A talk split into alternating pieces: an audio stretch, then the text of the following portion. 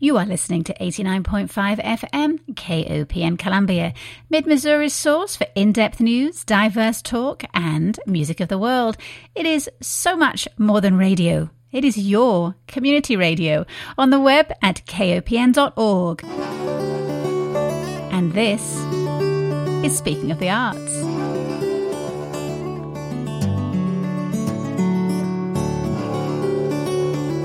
Good morning and welcome to Speaking of the Arts, Mid Missouri's only in depth weekly art show. My name is Diana Moxon, and I am super glad that you are listening.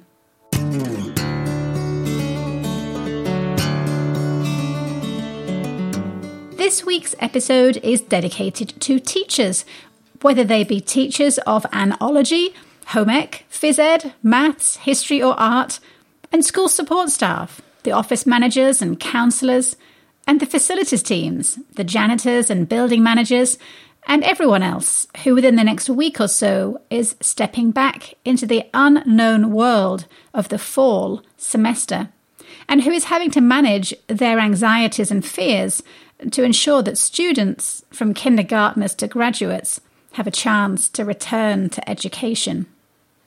On this week's Back to School edition, I checked in with just a handful of the performing arts educators who have spent their summer trying to work out how to teach singing, acting, and musicianship in a world obsessed with aerosols and masks. Rather like the Spanish Inquisition. Nobody expects the Spanish Inquisition. Our chief weapon is surprise. Surprise and fear. Fear and surprise. Our two weapons are fear and surprise and ruthless efficiency. Our three weapons are fear and surprise and ruthless efficiency. And Thank you, Monty Python. I was going to carry on to say no one expects a pandemic with its surprisingly similar weaponry of fear and surprise and ruthless efficiency. And I doubt many of our teachers thought they were signing up for a job which now places them firmly on the front lines of a highly infectious virus. But they are returning all the same. You know, I never cease to be blown away and delighted by the talent that I see across Columbia stages. The young bands who come into KOPN to play live on Mike Hagan's show, well, pre COVID at least, and the vocal talent in musical theatre or the mature and skilled artworks that I saw winning awards at the Columbia Art League, almost all of which are a product of a Columbia arts education.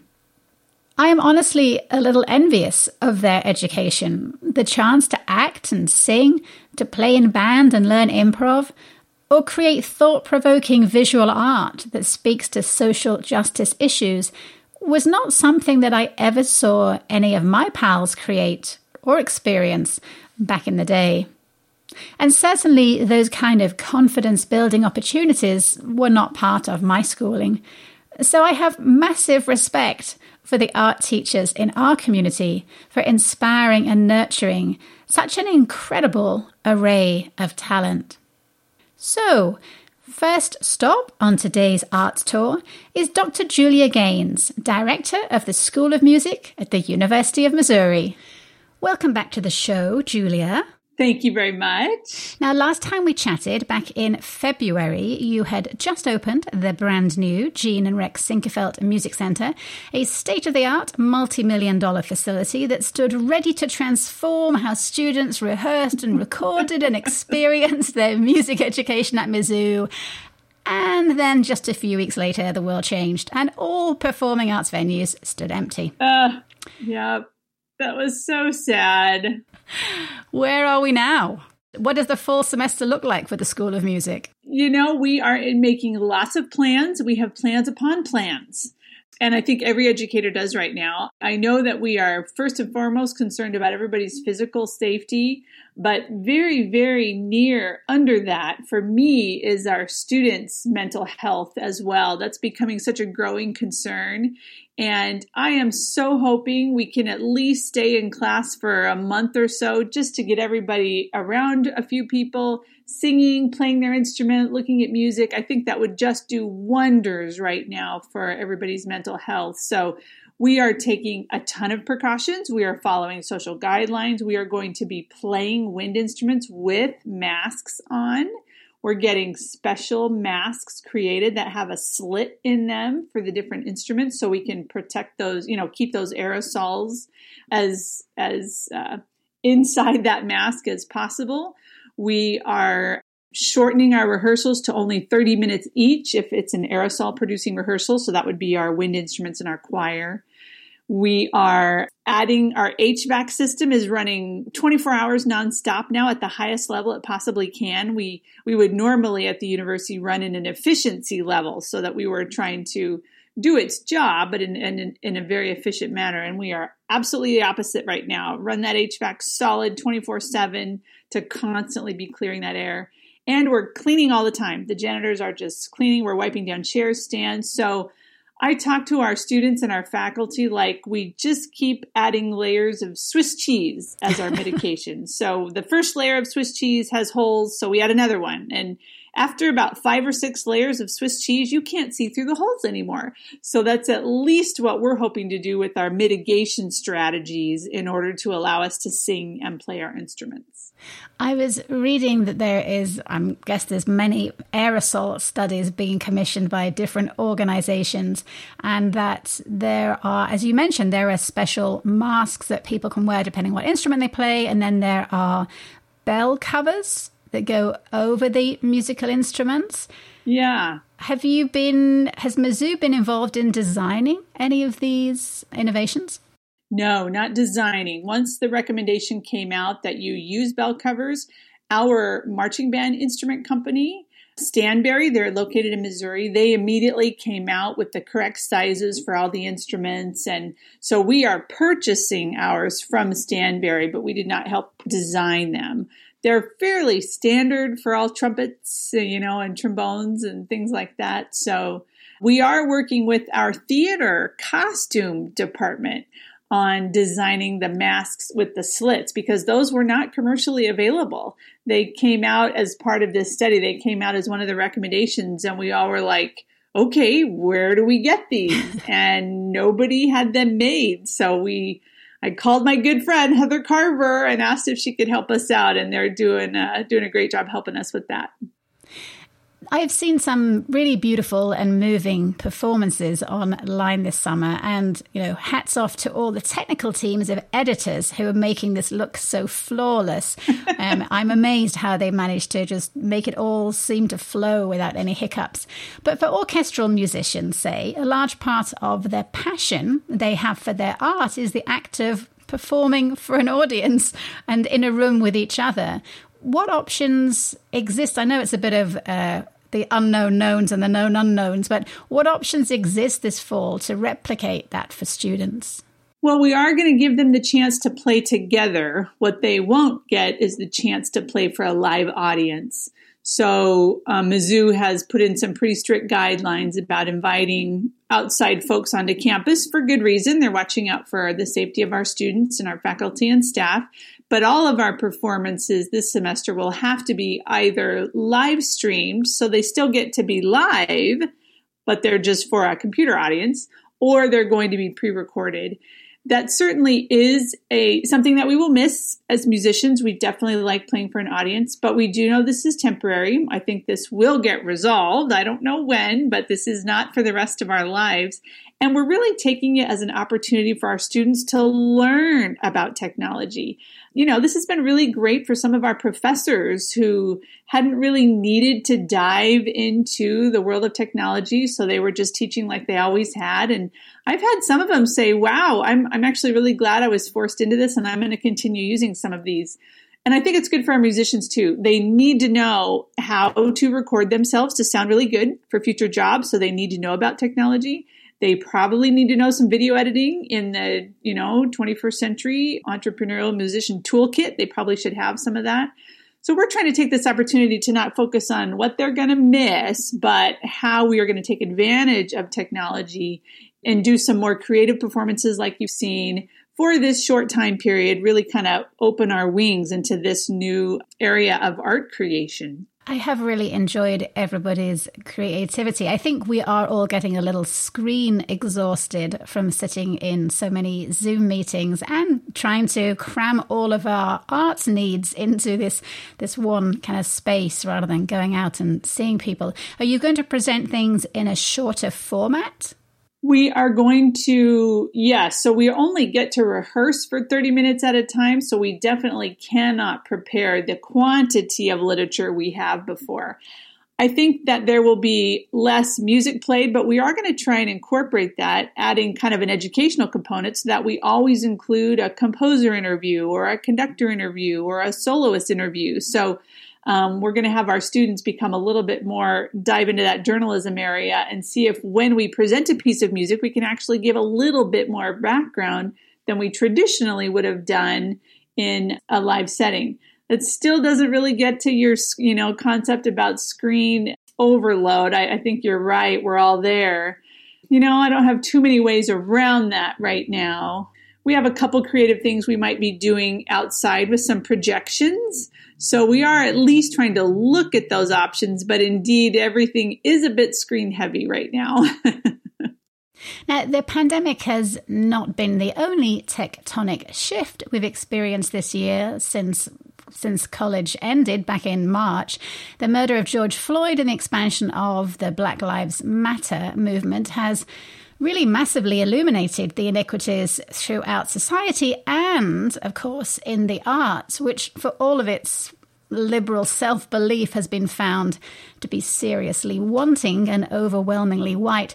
I wondered how is the School of Music responding to this call for more diversity? Yeah, this has hit us hard over the summer. Immediately when George Floyd was murdered, our students reacted very, very quickly and were asking the faculty, what are we going to do? We recognize we are a very Western European institution and how are we going to bring, you know, diversity into our School of Music? Our faculty and staff had certainly already been aware and were working on some things, but the students really kind of made us um, up our game a little bit and get educated more quickly, even this summer. So within two weeks, I think, of that experience in Minneapolis, we had uh, voluntary faculty meetings. We discussed what we could do. We broke off into four subgroups and talked about what we would do with our large ensembles. We included students on this. We actually formed a summer inclusion, diversity, and equity collective, the IDE collective. And then they introduced a couple book readings and article readings that we did this summer. So really, right after the murder of George Floyd, we we've been busy actually all summer and we'll be continuing that as we start the semester. We have some group school wide convocations planned and are really going to try and hit this concept. You know, it's really difficult because we have music schools across the country have traditionally been about studying Western European music. Bach, Beethoven, and Mozart. That's not something that anyone would say isn't the case. We've been that way for decades. But I do think, rightly so, it's time that we open that up a little bit to the study of other cultures, other worlds. But that is going to take an, a complete revision of our curriculum countrywide. Every conservatory in the country needs to be looking at their curriculum right now. And we are doing the same. We've had, again, multiple committees over the summer do that, and we will continue to be adjusting our curriculum. I have had numerous interesting conversations with black and brown artists over the summer. And, and one of the areas that we keep coming back to is that exactly this the Western classical canon of music and how it is so favors white composers. But it isn't because there aren't numerous amazing black and brown composers. And I have just recently discovered the works of Chevalier de Saint Georges. And he is called the Black Mozart, but really Mozart is the White Chevalier because really Chevalier de Saint Georges came first. And yes. I would love to see more works that include composers from different, not necessarily different cultures, they're American quite often, but we don't ever hear them. Yeah, I would agree with you. It is not for lack of composers not being there, it's because we don't know about them. So I've challenged and charged each of our faculty really get to know some of the other composers, meaning people they don't they haven't taught their whole lives. They've learned the canon, but that doesn't mean they have to teach the canon. Our flute professor Alice Dade makes it a point to introduce a brand new piece of music to our flute students every semester. They're all required to play it. They study it and it's from any one of the BIPOC composers, so any of the minority fields. Our theory professor, Peter Lee, this summer, he has simply gotten together with a few of his colleagues and analyzed music they'd never heard of before. And he has found some new pieces that he is going to teach concepts with. And I think this is really just a matter of our faculty intentionally looking for these opportunities. They're professional organizations, which every instrument has. In percussion, we call it the Percussive Arts Society. Those organizations do a great job of providing those resources. For, so, for just about any instrument, there is now a list any faculty member can go to to look at music of different composers, just music for the tuba that is not what they've been taught, and it's from minority composers and female composers and underrepresented composers. So I think that is happening now. It's going to take a few years for it to make the massive shift we'd like to see, but I think we're at least moving the plate using your tectonic analogy. You know, it's at least starting to move a bit. I think one of the issues that comes up again uh, often is that it starts at such a young age, this feeling of exclusion. So when, you know, young school children maybe go and get it, they get invited to go and see an orchestral performance and they look at the stage and they see they see no black and brown musicians and they feel like, well, nobody looks like me, so therefore this isn't for me. And then they go to school and maybe they think, well, I really like to learn the violin, but then there's the cost of instruments is beyond reach for many lower income children, many of whom are non white. And then for those classical musicians who do make it to higher education, there is the fact that most orchestras, despite blind auditions ostensibly it still the system still favors white musicians. And then as we said there's the added insult that very few artistic directors program works by um, minority composers. So what role can a university like mizzou play towards redressing this balance when it starts at such a young age. It does. We we have just been having this conversation with on the faculty this week.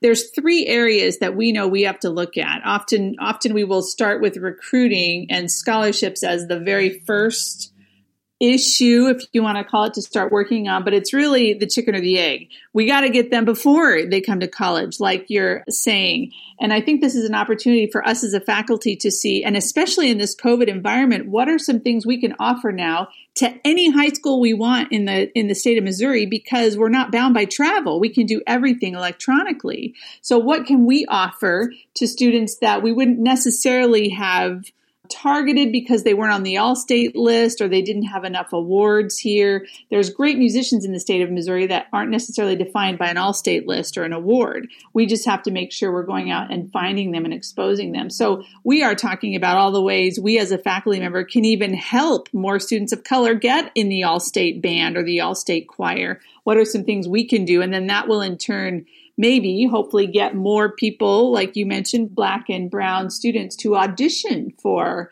um, scholarships at our school. And then the third part of it for me is our curriculum. Is our curriculum broad enough that they can succeed? Because if we are only looking at a piano audition and you can only get into our school if you've had three years of piano lessons and you must play Beethoven and then you have to study it in music history, that leaves no room in any one of those steps for someone that has a socioeconomic status where you've not been able to afford lessons or mm. been exposed to that. So there's there's multiple things that we need to do as a school and actually those three areas are areas we've actively been talking about to see how our school of music can help the state of Missouri and help the minority students in the state of Missouri be better prepared to be music majors because I believe there's really talented kids out there but sometimes when they get to our school they're not set up for success and we need to work on that as a school as well are you basically optimistic that actually through all of this difficulty, pandemic, and re-questioning about systemic inequalities, are you optimistic that we will solve things? well, I don't know about solve, but I do think we're going to start moving that plate faster. These are not issues that we've only talked about this summer. We began curriculum discussions. I mean, I started it when I first became the director six years ago. So curriculum discussions are hard, but an incident like this helps propel it forward a little bit. It helps get people, it's not just me up there or, or another one faculty member saying we need change. It's, it's something so obvious in our face that we absolutely have to address it. So even from the time that our campus experienced troubles in um, 2015, our curriculum has changed and we have been able to make some positive steps. I would like to make more, and I think that our, our new awareness of this uh, this summer is going to help us make even more changes. I think COVID has really opened up the world of technology for us in the area of recruiting, in the area of faculty communication, and so I think we're absolutely going to see some things that we hang on to even when COVID is gone. We're going to be using technology more to our advantage. So I would have to say I'm very positive at the outlook of the future. It's a little depressing to be in it right now, um, and the work is hard and it can be emotional, and you know we can have some difficult conversations sometimes. But I do believe it's all going to be worth it, and I'd love to see where we are five years from now. You know, I hope in five years you and I can have this same conversation, and we're going to talk about the progress we've seen since the horrible year 2020. well, on that pretty optimistic note, we'll wrap up for today. Dr. Julia Gaines, thank you so much for coming to chat on Speaking of the Arts. You're welcome. Ladies and gentlemen, please welcome to the field Hickman High School Marching Band.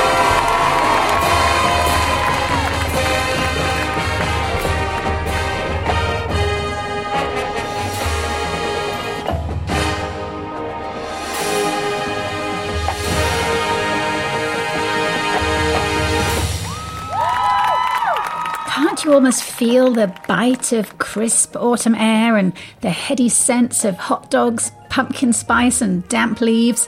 But hang on to those memories for a while longer, as it's too soon to tell how much marching, colour guarding, and brass blowing is going to happen this fall. Our next stopping off point today is Hickman High School. So, the joy of being married to a local when you're a foreigner is that sometimes a name crops up of a person you'd like to chat to, and your husband says, Oh, he was in my class at Hickman. And so it is with my next guest today, the Hickman High School Director of Bands and also the newly appointed Music Director of the Columbia Community Band, Denis Swope. Good morning, Denis, and welcome to the show. Good morning, Diana. Thanks for having me. So I'm sure you have lots of tales you could tell me about my husband, but we'll save that for an off-air conversation. Perfect. so your days are full of music, spit, and aerosols, which usually would just be part of the job, but now that has a whole new significance. You are responsible for four concert bands, marching band, and jazz ensembles at Hickman. So what does band look like in the age of COVID? Oh, well, we're still trying to figure that out, actually. We are looking forward to trying some different things. We've started marching band this year already, and um, it's a little easier with marching band because since it's outside and we can be more spread apart, we are a little more spread apart than usual. We wear masks when we're not playing.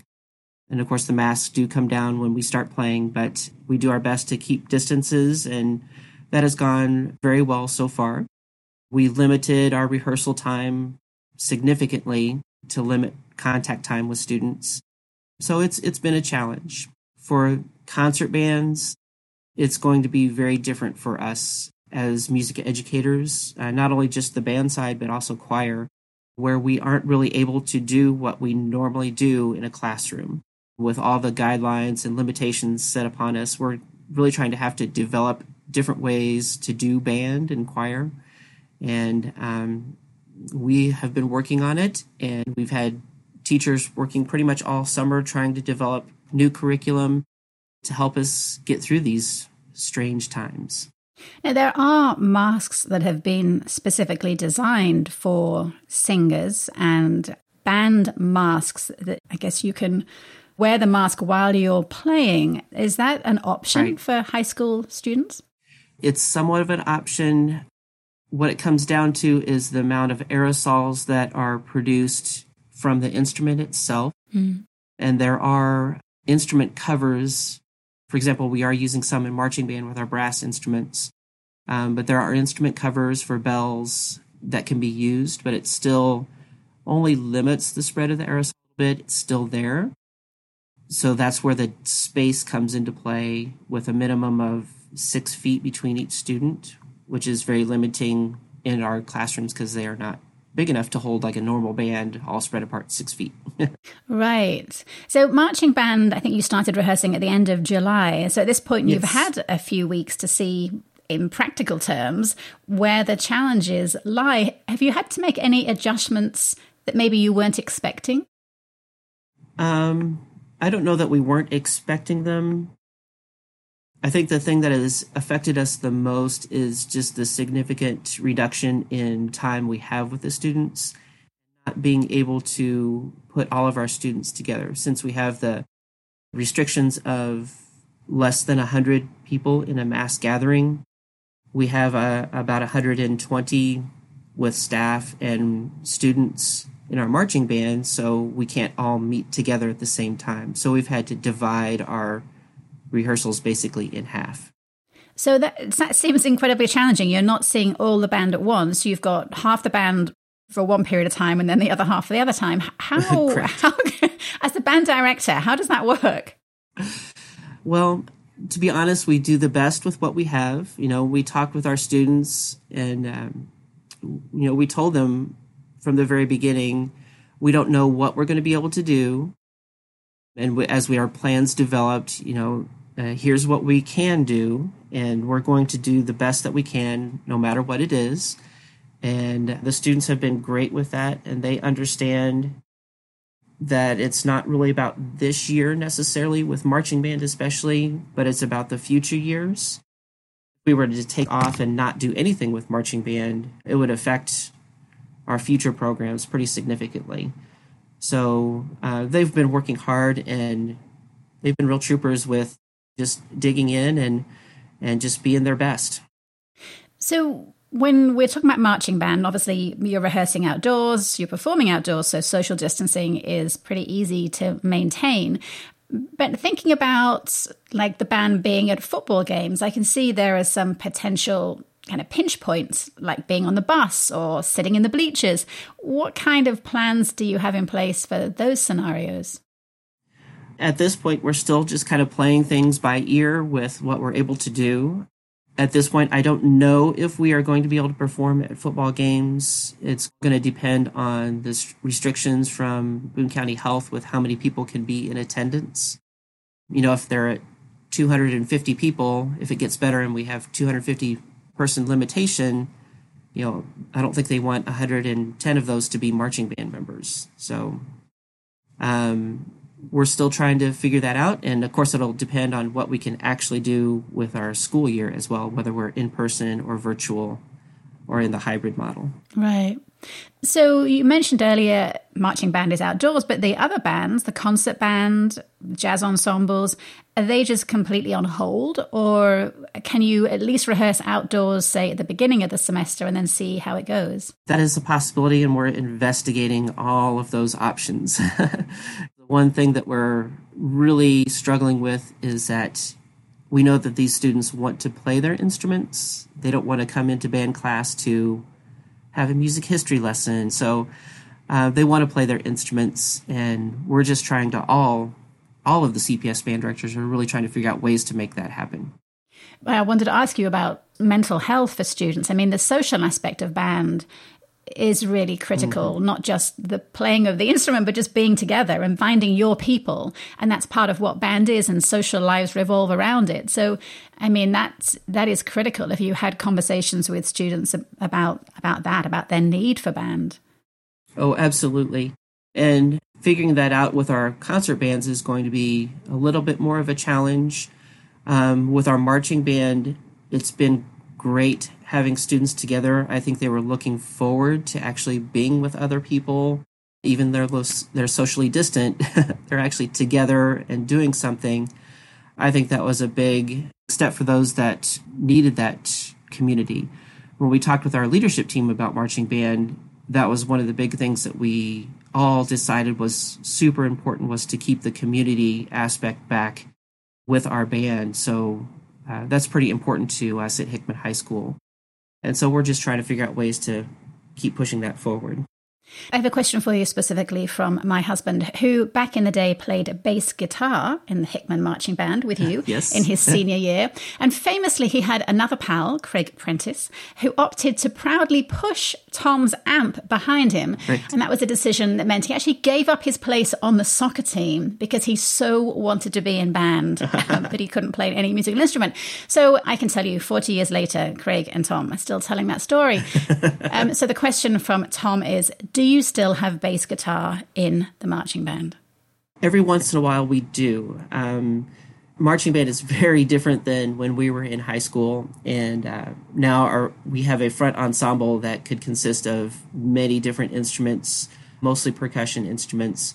But we have used bass guitar and electric guitar a couple of different years in our marching band, but it is not a normal thing that we use. no, no more pushing the bass amp around on the streets. or on the field. Well, Tom will be happy that guitar, bass guitar, and electric guitar are still in band, but I think Craig will be sad that there's nobody pushing the amps these days. right. well, Denis, it has been lovely to chat to you. Um, I didn't even get around to asking you about the Columbia Community Band, but maybe that's something we can catch up on another time. Okay, that sounds great. Thank you so much, Denis Swope. You're welcome. Thank you for having me.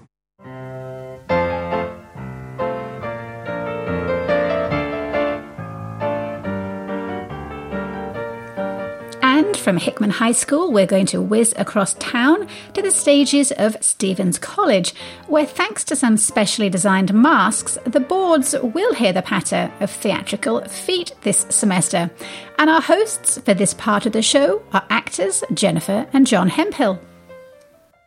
Jennifer and John, it is lovely to have you back on the show. The last time we chatted was the end of May, and it feels like the world has changed considerably since that time. So, welcome back to the new world. Thank, Thank you. for having Thank us. you so much. Great to be back. This week, everyone is getting ready to go back to school, so I thought I would check in with some people in academia and see what a performing arts schedule might look like for the upcoming fall. So, Jennifer, let me start with you and ask you how you are feeling about the return to school. Well, I'm really excited to see the students. We've got a lot of safety precautions in place from special singing masks to clear masks for acting and voice and speech. Um, we've got dividers for dance classes and for scene work. And then we've really got a few intriguing performance projects that we'll be investigating in the fall also. So, you know, it's going to look different, but in a very wonderful way, it affords us an opportunity for limitless possibilities. What do special singing masks look like? Well, they resemble almost a um, a snout or a horse-like or a sort of dog-like structure. They protrude so that the student can use full structure as opposed to their mouth being pressed flat. So they are able to create both space and structure within the mask. Is this something that you designed? Oh my goodness, I wish I had been brilliant enough to design it.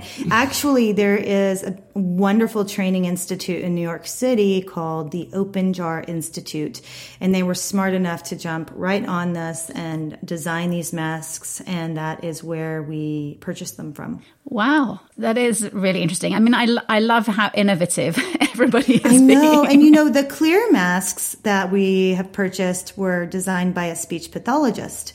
So people are really, again, they're really exploring these limitless possibilities of how to, you know, make lemonade out of what might have been perceived as lemons.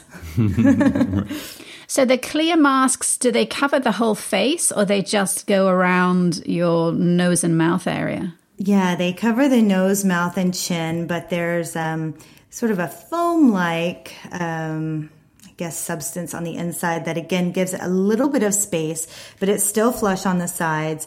But this way you can really see expressions and also in a voice and speech class, again, you can see that structure through the mask. So, John, the big news for you since we last spoke is that your touring production days are over, for, For now, now, at least, yeah. and you are taking up the position at Stephens, vacated by Rob Doyen, retiring. So, Yes. you are now staying with us in Columbia and not going off to do a Dear Evan Hansen tour. You are part of our community now. So- I am. I'm very excited. It's it's a, a fantastic opportunity, and I just couldn't be more thrilled to be here. So, and yes, you know the the the tour is just on hold. It's just going to take time for all of that to to get back going, and so I. I I just am, am thrilled to be able to be here and, and to meet the students and share my passion and love for theater and acting. So it's it's it's a it's a great opportunity. You were really in the right place at the right time. How much of a, a life adjustment is this for you? You know, it, it it is a little bit of a life adjustment. Much of my work was happening uh, at night, and now it's happening very early in the morning. So so yes, uh, I I do uh, I have to get to bed, you know, uh, and uh, to be bright in the morning. So you know, w- when we're working, we are thinking about obviously. Um, we still think about the fundamentals as professionals. We work and we continue to take classes and, and shape our own path and, and, and work on our own fundamentals. So really it's, it's just an extension of being a professional actor is to help others do, you know, do the same. And, and it's a thrill to see them start their own journey. And hopefully I, yeah, I can, I can help them out in, in, in many ways. So. We had a great experience this summer. We co-taught an auditioning for the camera course and sort of fundamental on-camera techniques virtually, and that went quite well. And so many of the students have already had the opportunity to meet and work with him. So they're excited that he'll be joining us. Did you think teaching was in your future, John? Had- Was that a life goal? Yeah, you know, it has been. I, I did some teaching in New York, and I've done some teaching across the country as I've, I've traveled with various tours. It's just, it's an incredible thrill and, it, and surprisingly creative. So, yes, it's something that I really, really did hope to be able to have the chance to do in a more formal setting. And in many ways, yeah, a dream come true. So, uh, really, yeah, I, I, I'm, I'm thrilled. And you get to hang out with your wife for I the first do. time in, in many years. Yes. it's a win-win. So I'm curious about the experience for the students of, of trying to learn a very interactive medium during this time. I mean, you can teach a certain amount of theory through a screen, but at the heart of why you want to be in the performing arts is you want to stand on a stage and perform and, and have that interaction with people. How do you manage that expectation of the students during this time? Well, most of our students will be in person, as will we. Very few have selected to stay virtual at this point in time. So we ha- will be using larger classrooms. We will be spatial distancing, but because of all of our precautionary measures, they'll still be able to rehearse live. They'll still be able to take classes live. So many things will be relatively similar. They'll just be in masks and or potentially behind a transparent divider. Even for our projects that we will release virtually, we will actually be rehearsing live for them. And then when we tape them, we will release that as, as virtual content in an episodic fashion. So you know, yes, there's there's a little more distance than we would have had before, but otherwise we really expect that some things will be able to be fairly similar to what we would have offered before the pandemic. It's it's kind of tough to see a silver lining to this when we're all in the midst of you know fear, depression, and exhaustion. Yes, yeah. But yeah. I'm curious, you know, these times are calling for immense creativity, and we are all in the arts and we're all having to learn new skills to survive. So, for those students who are navigating this time as part of their education, what kind of performing arts skills are they taking forward that they may otherwise not have accrued? Number one is how to do a professional self tape. And what's wonderful about this is many auditions, even before the pandemic, were transitioning to the preliminary being via self tape. And so now they are, when they finish here at Stephens College, they will have ownership of how to do an impeccable self tape. They're learning editing skills um, with video. They're sharpening their resumes. They're sharpening their websites and things of that nature. They're also learning this beautiful duality of how to work live and also how to work on camera. And that is this sort of East Coast, West Coast sensibility that we here at Stephens are really embracing. And I think it's um, a beautiful opportunity to do that because most theater training programs don't actually pay much attention to that West Coast training. And so we're really trying to hybrid that. So they should be very well versed at the end of their time here to go out and to move to either coast and, and really understand how to recalibrate depending on what they're auditioning for. And prior to this, were you really focusing on an East Coast on stage style of teaching? Yes, absolutely. We're fortunate here though. We've got film and TV studios. So now we have a great reason to utilize those studios and to collaborate with the film department a little bit more. And so I think this is actually a, a wonderful direction to move into. Obviously, one of the other big discussions over the summer has been how the arts can be more inclusive and truly inclusive by telling a much fuller panoply of stories. What changes have you put into place at Stephens that have altered maybe the program you're offering or the schedule or the shows that you're doing? Has anything changed? You know, I don't know that it has changed. I think we in the theater department are very open to embracing all types of casting and and that's that has always been true here at our program. So we have not necessarily picked specific material to um, investigate a particular culture. But what we have done is to continue and to, you know, make a, I guess, renew our commitment to making sure that we're not limiting how the casting goes on stage. I don't know if that answers your question, but I think, and, and interestingly, in the pieces that we're doing in the fall, they really leave so much room for multicultural casting.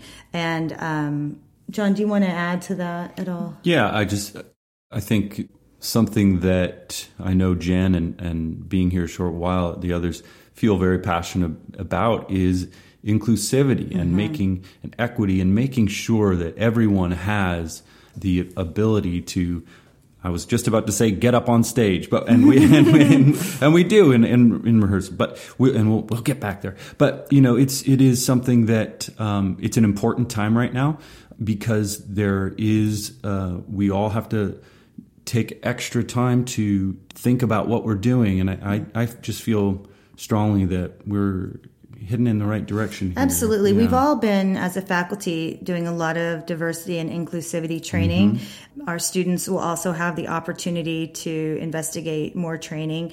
And so I think just collectively, we are working to just continue to embrace the idea of inclusivity, both on the stage and in the classrooms. And as we go about our day to day, you know, this isn't something that's isolated or compartmentalized. It should be a through a thread, a through line, you know, of our lives as on a whole. So you know we're really working together to make sure that that that is a seamless effort. Well, it's an it's certainly an exciting time, and there are so many ways, new ways for audiences to get involved and to see things that we wouldn't ordinarily see because they're not in our community. So now we have access to a global community of of arts ideas. Yes, absolutely. If we just had time to see them all, I know exactly. Well, we, we, are actually releasing. Um, releasing our projects in episodic or in, in sort of, I guess, webisode, you might even call it, so that, or with the hope that people can tune in a little bit more. They'll be shorter. Each episode will be about 30 to 35 minutes as opposed to releasing a piece in its entirety. So we're hopeful that that increases viewership and that people are, are open to sort of that medium, I guess. Mm-hmm. Yeah, I, I, think that's a great idea. I think sitting down for an hour in front of something or an hour and a half or a full length production is is tricky. Uh, I want to see things in shorter bites. Yes, yes, yes, exactly. yes, yes. So uh, you know, our first week uh, or our, our first piece is focused on Lanford Wilson's very short one act plays, and so we'll release one very short one act play. It's about thirty five minutes per week, and October, you know, for instance. And so it'll it'll just be fun. You can tune in and see a new show each week and so on and so forth. And then we're doing the same uh, very similar thing with a musical project. And each um, episode will focus on songs from musicals with an overarching theme. So Broadway musicals dealing with sisterhood, Broadway musicals dealing with friendship, mothers and daughters and then romance. So it'll be fun. And, and that way too, we're not limited to one specific musical genre. We can kind of cross over genres and, and periods and, you know, styles within one episode. And those will be about 30 to 35 minutes also. Fantastic. Well, let's catch up again a little bit into the semester once we know what everybody's semester is Great. going to look like. yes, I love it. I love I'm, it. I'm so curious and interested to see all those innovations that you have planned at Stephens, and um, and I'm I'm very curious to see a picture of the snout singing mask. Yes, I will send you one. I'll send you. One. Is there one. an official title for it? I think it's just a Singers, mask. Open Jar Institute Singers Mask, I think. Yeah. yeah, yeah. Well, thank you so much, Jennifer and John Hemphill. I'm delighted that you are staying in the community, John, for a while, and uh, and good luck with the beginning of the semester. And uh, let's catch up again soon. Thank you, thank Diana. You so Take care.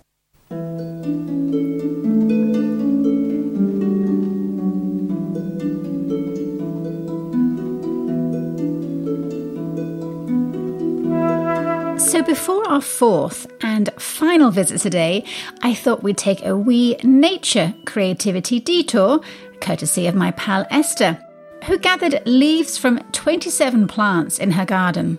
And I'm going to give you a list now because it's pretty impressive yarrow, lemon balm, catnip, sage, oregano, rosemary, lavender, spicebush, ginger, spearmint, bee balm, echinacea, dill, oxalis, mountain mint, self-heal, lemongrass, comfrey, parsley, chamomile, agrimony, basil, wormwood, bay leaf, Thai basil, tomato leaf, St. John's wort, tarragon, plus some stuff from her spice cabinet, and made a fabulous digestive with a little help from some Everclear. And before you ask, yes, it is super tasty. Anywho, back to our arts tour. So, last stop today in this back to school edition is with the person who gets to oversee everything arty from K through 12, the Director of Fine Arts for Columbia Public Schools, James Melton. I feel remiss, James, that I have not had you on the show before. Surely the Director of Fine Arts for Columbia Public Schools should be heard on arts shows with some degree of regularity and not only during a pandemic. So, welcome, James Melton. Thank you very much for having me. I appreciate it, Diana. It's great to be here, and I'm happy to come back again anytime. Marvelous. Now, I know we could spend our time together talking about the nigh impossibility of trying to plan for an entire school district when the world is full of unknown unknowns, but we'll just focus on the arts today. So, what does the arts look like at CPS this fall? Or maybe let me rephrase that. What does the arts look like at Columbia Public Schools this fall at this exact point in time?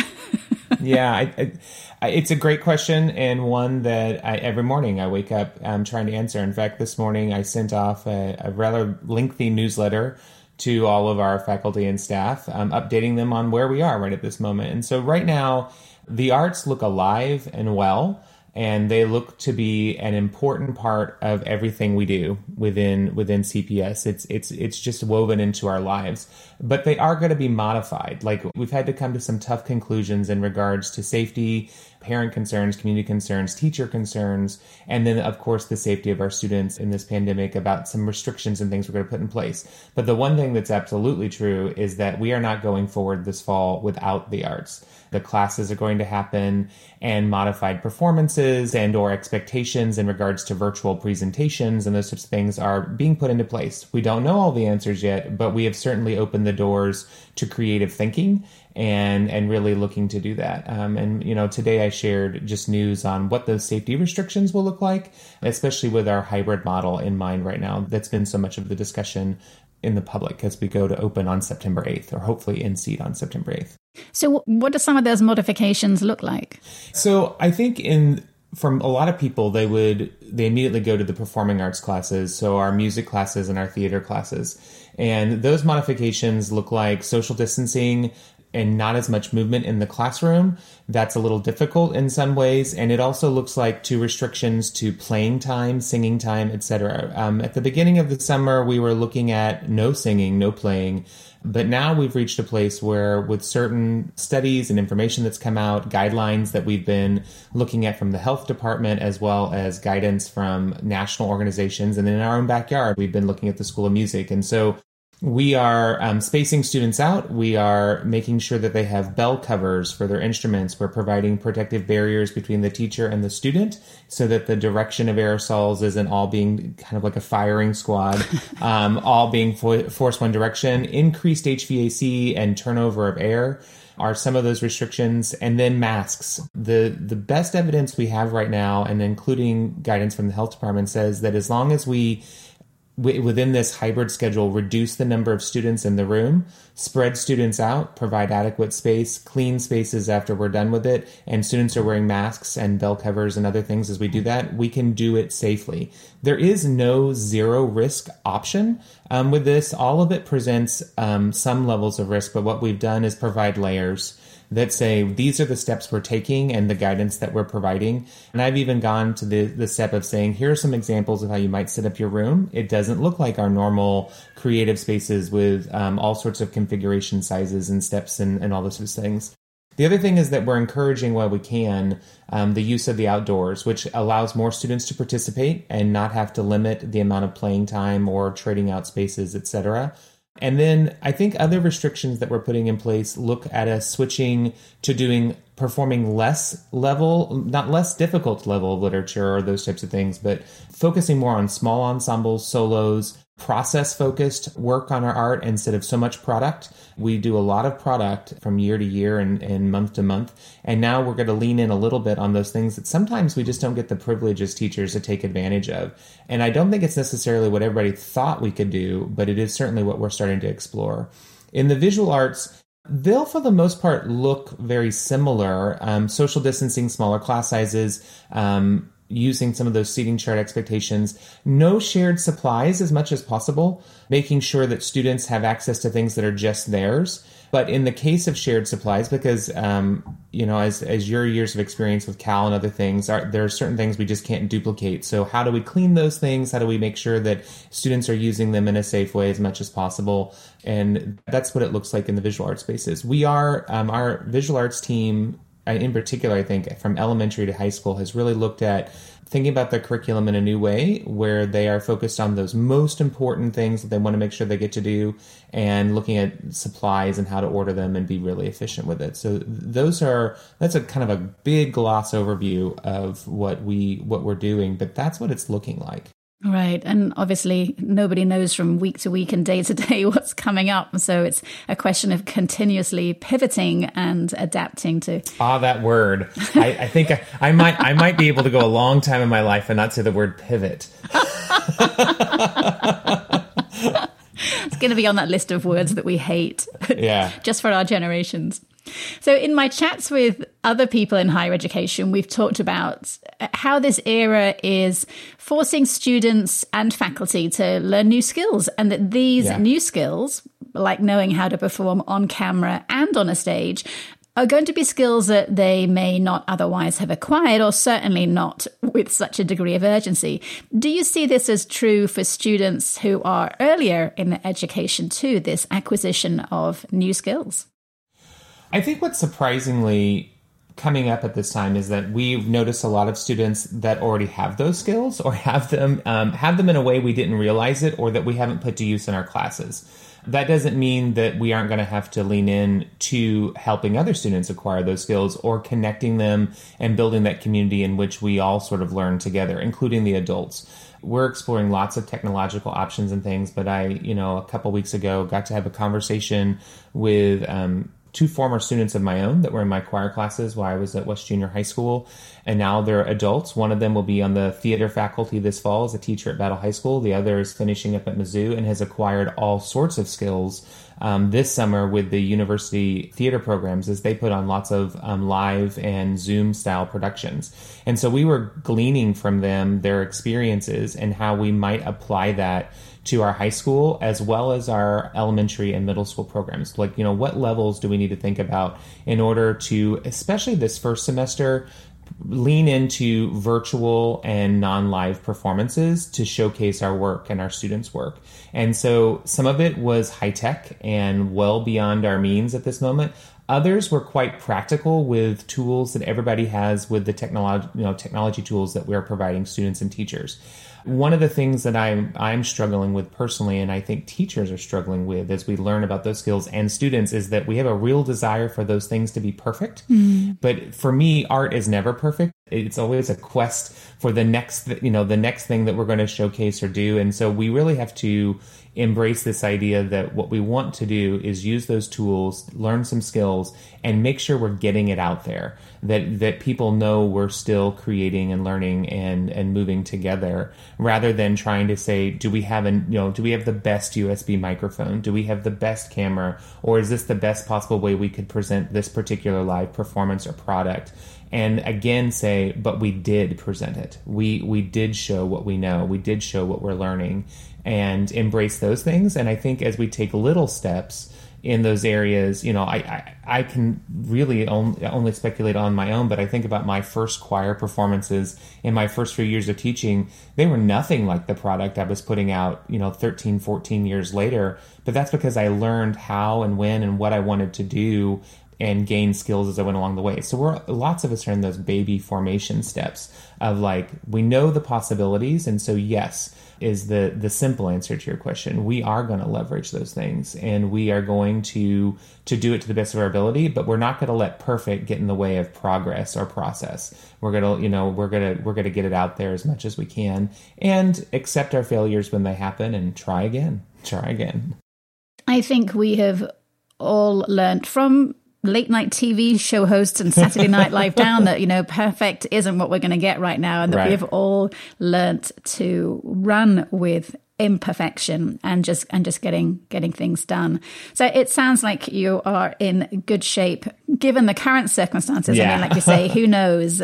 if we were talking in four weeks, it might be a completely different conversation. But it sounds like you are doing all you can to safeguard students and faculty, and that art will survive and will carry on. Yeah, I think that just the one thing that I keep reflecting on is that with art carrying on and, and that type of stuff, we just the imperfection is what makes it wonderful what we what we get to reflect on and what we learn you know? So I, I i never look at anything or listen to anything and know and think oh that was perfection. I only think about it how how, how has it impacted me and how am i connecting to it and what does it make me think about? And that's what we hope our students get from it Perfect. Well, James Melton, thank you so much for taking some time to chat on Speaking of the Arts, and let's uh, catch up later on in the semester and see how things are going.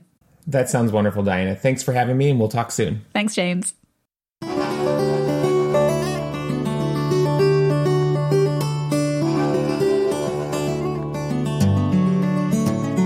And that is it for another week.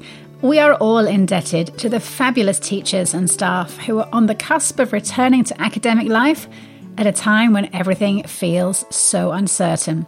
Thank you to all of them.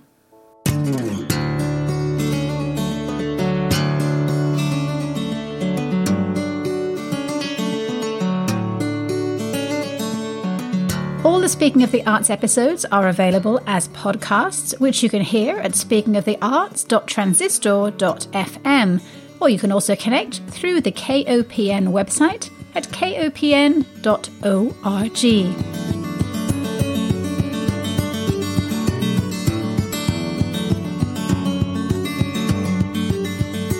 Thank you to all my guests today for a look at the arts and academia this fall.